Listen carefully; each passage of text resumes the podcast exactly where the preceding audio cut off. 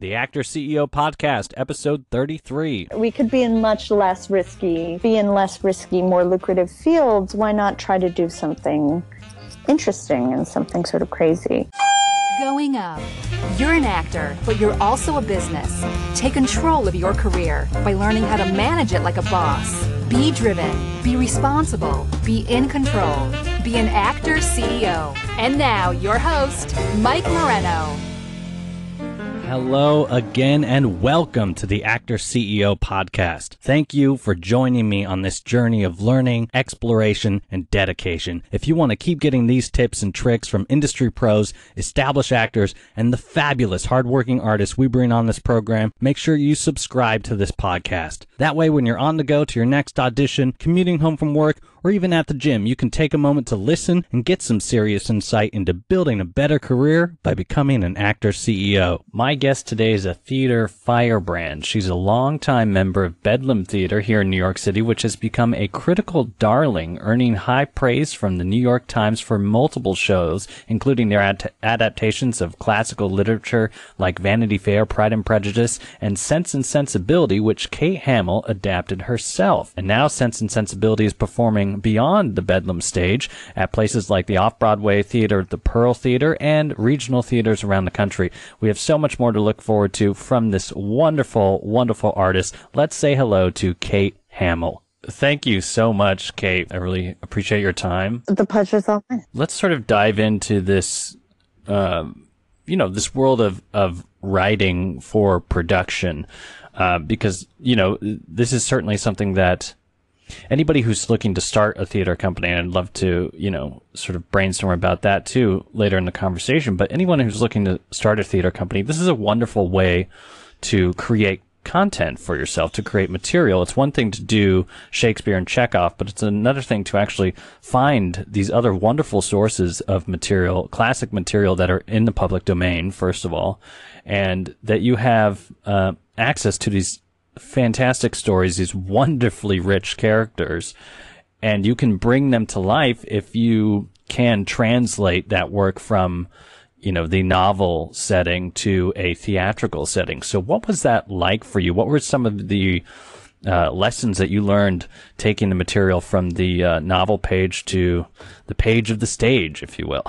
yeah, it just opened a whole, I mean, obviously it's, uh, it, it, opened a bunch of, um, doors mm-hmm. as a, as a playwright, which is great. Um, I have a, a, you know, there is a real hunger for it turns out the thing I wanted to do, that there's people would like. People do want uh, new female centered classic work, especially by a female playwright. So um, I've been working on some other adaptations, and those are getting productions around in both off Broadway and uh, regionally this year and those are um, Vanity Fair and Pride and Prejudice, which are getting produced by a couple of different places. So then, moving from that element, and, and you've had the ability to not only create work for a company and for other companies as well, but uh, yeah. see that company grow from you know so more rather simple beginnings and and uh, bootstrap beginnings, if you will, into uh, you know uh, scaling what they what they're able to do well and doubling down on what they do well and uh, creating a message and an audience for themselves. Uh, and you've had a wonderful opportunity to be a part of that. So, what is it like to be with a company as it mm-hmm. grows? And then, what have you seen if you were to again translate some information to those of, those of us out there or people who are listening who might be looking to start their own theater company and certainly in New York City that yeah. uh, comes as a challenge for many reasons, but uh, it's still a, a, worthwhile cause. What would you say uh, were some of the lessons that you learned being a part of an organization that was growing in that way? Well, you know, a lot of the things that I feel like I learn, I feel like I observed, um, you know, sometimes on the inside, sometimes on the outside of um, Bedlam's development. Um, I, you know, I'm not part of the organization of Bedlam. I'm just a right. company member.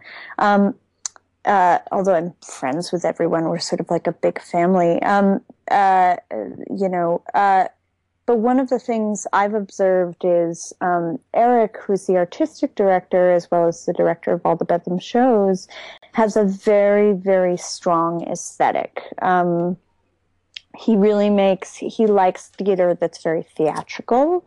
Um, he you know i'm sort of speaking for eric but uh, um, he likes to find creative solutions to things. He's very mm-hmm. interested in the text and in um, ground acting that's grounded in reality. And because he had a really strong vision and because everyone in the company um, is really dedicated to being collaborative to not being ego driven, to not, um, you know, to working as a team and as a family. That's how I've seen, you know, for uh, in some ways, watching from the outside, Bedlam's like explosion has been so.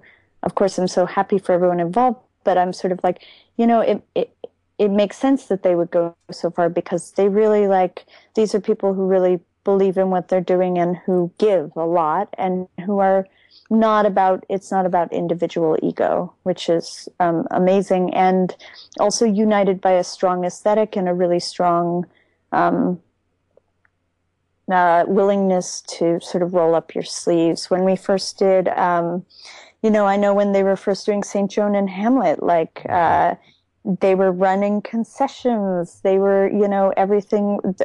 Um, when we first did Sense and Sensibility off off Broadway, we were painting the sets. It was really um, being willing to, and I think if you look at um, the interviews that Eric and Andrus have given, they they worked. They were willing to get their hands dirty, and that's why they've done such amazing things. That plus extremely strong aesthetic um, values and you know a kind of fearlessness, a willingness to do the the the um, unexpected and the risky.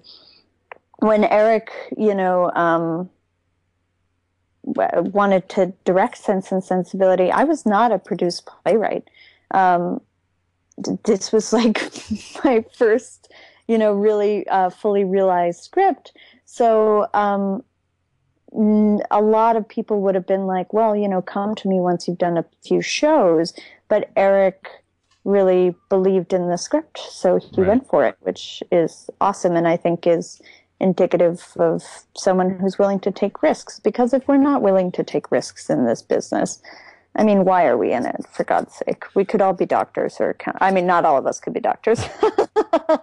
I'd make a terrible doctor, but we could be like you know, whatever. We could be in much less risky, um, uh, you know, accountants or be in less risky, more lucrative fields. Why not try to do something interesting and something sort of crazy? Sure. Hey actors, what if I told you you could take acting class with Kevin Spacey or Dustin Hoffman? You'd freak out, right? And then you'd ask, okay, how much? Masterclass is an online learning service that gives you access to acting classes with these master actors for just 90 bucks. You can't even rent rehearsal space in New York City for that much, and you get hours of exclusive footage you won't find anywhere else, worksheets and templates, and a community forum to connect you with other passionate performers. This is access you can't find elsewhere, and the knowledge that these two titans of film and stage deliver in these courses is priceless. Click the link on the homepage at actorceo.com or find it on the resources page at actorceo.com slash resources. Masterclass provides phenomenal content, so don't miss your chance to learn from the greats. Now back to the show. Yeah. And so would you say that that drive or that understanding of, you know, being being a part of this mm-hmm. obviously group of performers and artists who you know, are working so mm-hmm. hard in order to create this entire structure and create something that has longevity to it as a company, as, uh, you know, an artistic vision, as, as a way to continue, uh, like you say, um, being risky and, uh, driving, you know, a strong message forward, uh, year after year. Would you say that is something that I guess you or you've seen other people develop more from being on the ground uh, in the fields, as it were, in the industry, or would you say that's something that that uh, actors who come out of uh, either BFA or MFA programs actually get some sort of understanding of? Oh gosh, I mean, you know, I don't think. I think training is helpful, but I don't think training is the end all be all. Um, you know, yeah, I, I you know, I, I, got my BFA. I have some friends who got their BFAs and MFAs. Some people who didn't get their degree in theater, um, and the the the difference in talent and preparation is sort of it has nothing to do with where you went to school, and certainly the drive I don't think has anything to do with where you went to school. I know some amazingly talented people who went to my program and they decided it sort of wasn't the lifestyle for them, which I totally understand. Um, you know, I know some people who went and got their MFAs and they're amazing and they work all the time. And I know some people who went and got their MFAs right. and they're amazing and they don't work. I think it's like some of it's luck of the draw, some of it's, um, which no one likes to hear, but I, I, I, do think that that's true. And I do think some of it's just um, being persistence. And I think some of it's a willingness to be creative about, you know, what your path to mm-hmm. whatever you define as success is going to be. Um, I think something you know, uh, the friends that I have in Bedlam are more like family to me. And um, it's really like a family. I just love them all. And they're all people who work really, really hard. I mean, it's all just hardworking people. And I will say, everyone I know who um, mm. is still in the business uh, tends to work really hard. People work hard. And um, that's what's annoying is that's not even an indicator of success. You, can work really, really hard and um, it, you're, you know, certainly for years I spun my wheels. I just wasn't quite getting the traction. Um, but uh, working hard and being collaborative, and I would argue, um, being creative, trying to develop your own point of view, and um, I would argue uh, being respectful and being nice is something that I find that keeps people in the business. Um, you know, that's not a universal rule, but I, you know, I know some, when I was younger, I feel like I knew people who, um, were incredibly talented. And, uh, if you're not able to get along with people, you kind of get a reputation. And so people who are able to get along with people and, um, treat people with respect and also drive towards an aesthetic, if that's you tend to work more. You know. Sure, sure, and that's a, that's a piece of advice that I've certainly heard repeated through a number of my guests, and I, you know, I I just think that that's universally true. You have to be a person yeah. who is kind, is respectful, is understanding of the bigger picture of what everybody else's job is, uh, how how you are a piece of a whole, you are not the whole piece.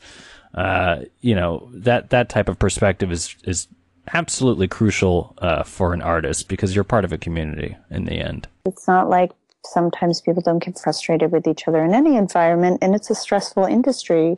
Um, can be, uh, but I do feel like people who are respectful and who um, operate out of a place of, you know, respect and um, uh, collaboration tend to do better.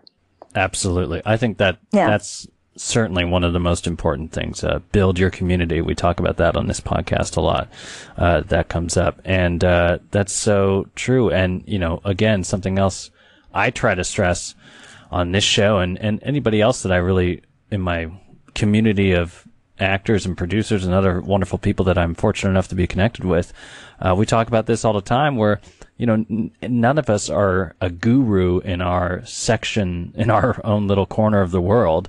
Uh, we're not here, you know, spouting this information, uh, whatever success we've had up to this point from a mountaintop. We're just saying this is this is stuff that has worked for me, and this particular show, this podcast, is all about finding what's worked for everybody else. What has got you to this point? What is what have you found to be ways of uh, you know easing the transition or helping you, or things that people don't often think about? And again, something I stress on this program all the time is you for each individual person, it's unique and different, but you do have to be in control of it because very much like you're saying, if you're looking for those answers from someone else, you're you're giving up your control. You're giving up your own power, and it all comes back to you. Only you can do this. Only you can do this in the way that you do it, and by doing it specifically in your own way, that's what's going to create a career. That's what you're going to create legs out of and have some sort of sustainability off of, not by finding some quick path.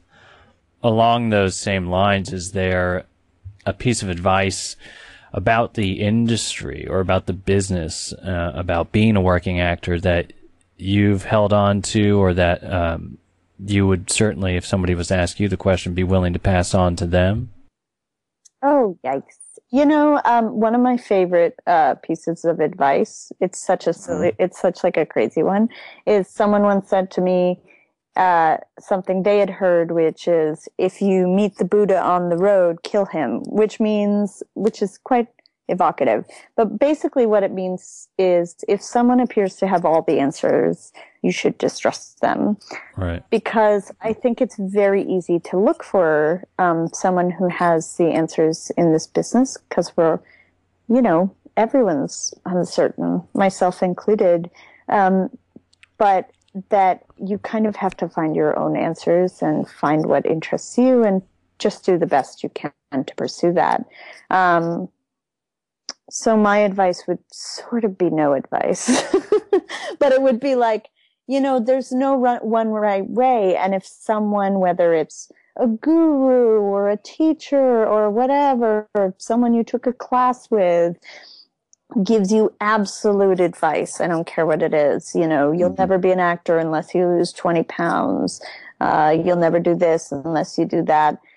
The, this, that sort of, that sort of advice tends to be what is common versus what is necessarily true. So I just say like take a lot of stuff with a grain of salt and kind of find your own way and surround yourself with people who are the one thing I would say is surround yourself with people who inspire you to be better. Hey, actor CEOs. I just want to take a second to remind you to sign up for our newsletter at actorceo.com slash newsletter. When you do, you'll get exclusive content delivered to your inbox on Monday alongside the episode release. It's a great way to add tools to your arsenal like an audition scene database, video tutorials with guests, deals on business cards and headshots, and many more that are only offered in the newsletter. Take your career to the next level and sign up at actorceo.com slash newsletter. Now back to the show. So, Kate, where can people go to find what's happening with you, what your next project is that you're working on, and basically keep up with uh, all the wonderful things you're bringing to the world? Uh, so, um, you know, uh, you could just Google me, or uh, my my website is www.kate-hamill h a m i l l com, like Mark Hamill or Dorothy Hamill. Um, and generally, I have upcoming stuff there. Um, I have uh, two productions coming up in the next I mean, two productions that I'm in in the next six months, and um, more stuff coming up that I just have as a playwright.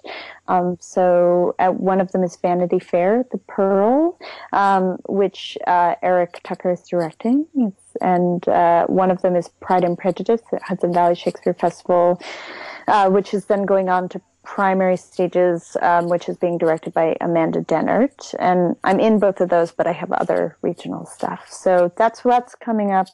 Um, but if you go to kate dot uh, kate-hamill.com, that's where you know my other stuff is fantastic well we would love to see it all and certainly uh, keep up to date with uh, what's going on with you. Kate, thank you so much again for uh, jumping on the program and uh, sharing your time with us and bringing us along on, on the adventure. The pleasure's all mine. You can find all the resources for this episode in the show notes at actorceo.com slash 33. Thanks for listening. Subscribe to the Actor CEO podcast on iTunes and at actorceo.com.